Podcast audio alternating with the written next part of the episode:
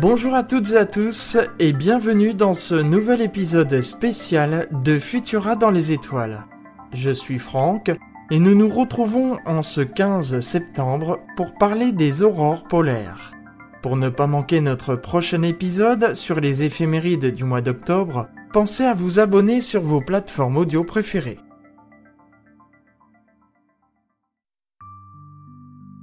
Notre étoile, le Soleil, est une grosse boule de feu située à près de 150 millions de kilomètres de la Terre. Le Soleil rayonne autour de lui de la lumière et de la chaleur, mais il envoie également en permanence dans l'espace un flux de plasma constitué essentiellement d'ions et d'électrons qui sont éjectés de sa haute atmosphère. On appelle cela le vent solaire. Le Soleil est loin d'être une étoile calme. Ces cycles durent en moyenne 22 ans. Pendant 11 ans, son activité augmente jusqu'à atteindre son maximum. Pendant les 11 années restantes, son activité baisse jusqu'à atteindre son minimum. Puis, un nouveau cycle recommence. Lors des périodes de forte activité, des éruptions solaires peuvent se produire à sa surface.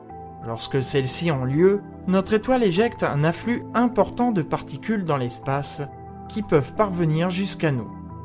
Notre planète Terre est entourée d'une atmosphère qui nous permet certes de respirer, mais nous protège également des rayons nocifs que nous envoie le Soleil. Mais ce n'est pas la seule protection dont nous disposons.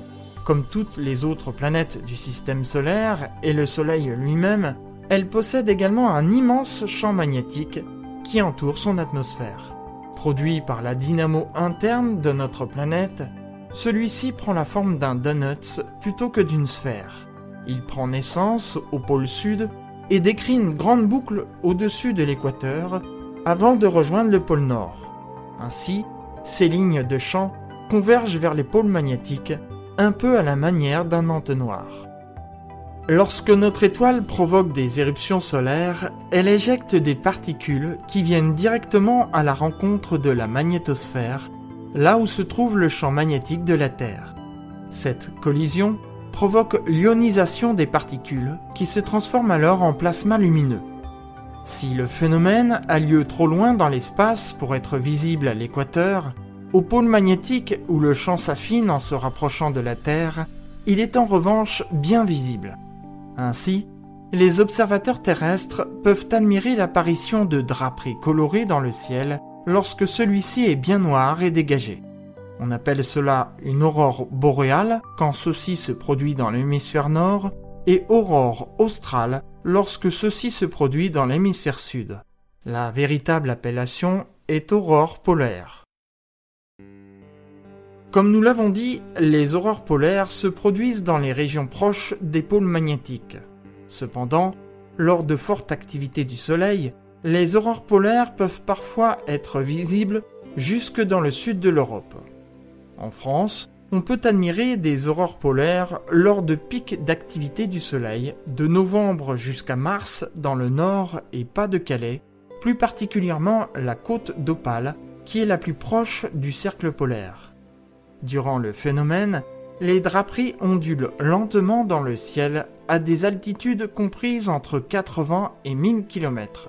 Leurs couleurs sont variables, passant du vert au rose, au rouge et à l'indigo-violet.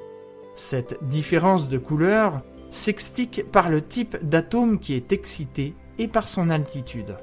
L'oxygène émet principalement du vert et du rouge, tandis que l'azote émet du bleu, du rouge et du violet.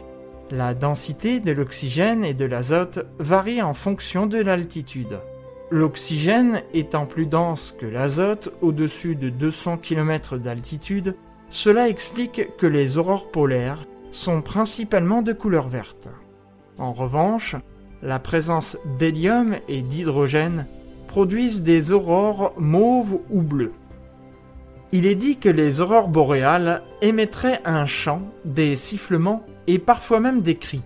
Considérées comme une légende, des chercheurs finlandais se sont tout de même penchés sur la question en disposant des micros dans des endroits où les aurores boréales sont fréquentes. Résultat, une vingtaine de sons métalliques à peine plus audibles que le son ambiant ont été enregistrés au moment même où le phénomène apparaissait, pour prendre fin au moment où celui-ci disparaissait. L'origine du bruit se situerait à environ 70 km d'altitude. Mais à ce jour, les scientifiques ignorent encore quelle est la source de ce son étonnant que je vous propose d'écouter.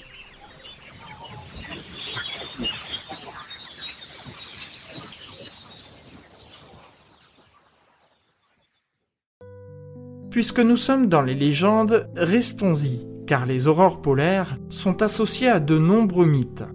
Jadis, elles étaient appelées les lumières du Nord. Dans l'Antiquité, les observateurs y voyaient des serpents ou des dragons dans le ciel. Les Finlandais, quant à eux, y voyaient des renards polaires qui, se déplaçant rapidement, créaient des aurores polaires par l'intermédiaire de leur queue qui chassait la poussière sur leur passage. En Europe, au Moyen Âge, les aurores polaires qui prenaient une couleur rouge étaient associées au sang et à la guerre. Elles présageaient l'arrivée imminente d'une catastrophe. Ce n'est qu'au XVIIe siècle que l'on commença à étudier scientifiquement les aurores polaires. Et c'est l'astronome français Pierre Gassendi qui, en 1621, décrit ce phénomène et lui donne le nom d'aurore polaire. Tout comme les éruptions solaires, dont le vent de particules pourrait endommager des satellites en orbite autour de notre planète, les aurores polaires provoquent des perturbations dans les communications par satellite ainsi que les ondes radio.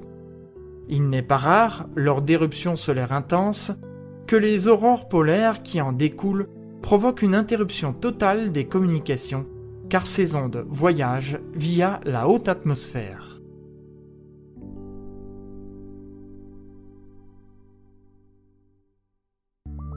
Merci d'avoir écouté ce podcast Futura dans les étoiles. Si vous appréciez notre travail, n'hésitez pas à nous laisser un commentaire avec le hashtag Futurapod afin d'aider plus de personnes à nous découvrir. Vous pouvez nous retrouver sur Apple Podcast, Spotify, Deezer, Castbox et bien d'autres pour ne plus manquer un seul épisode. Quant à moi, je vous retrouve le 1er octobre pour une sélection d'événements à observer dans le ciel durant le mois prochain. À bientôt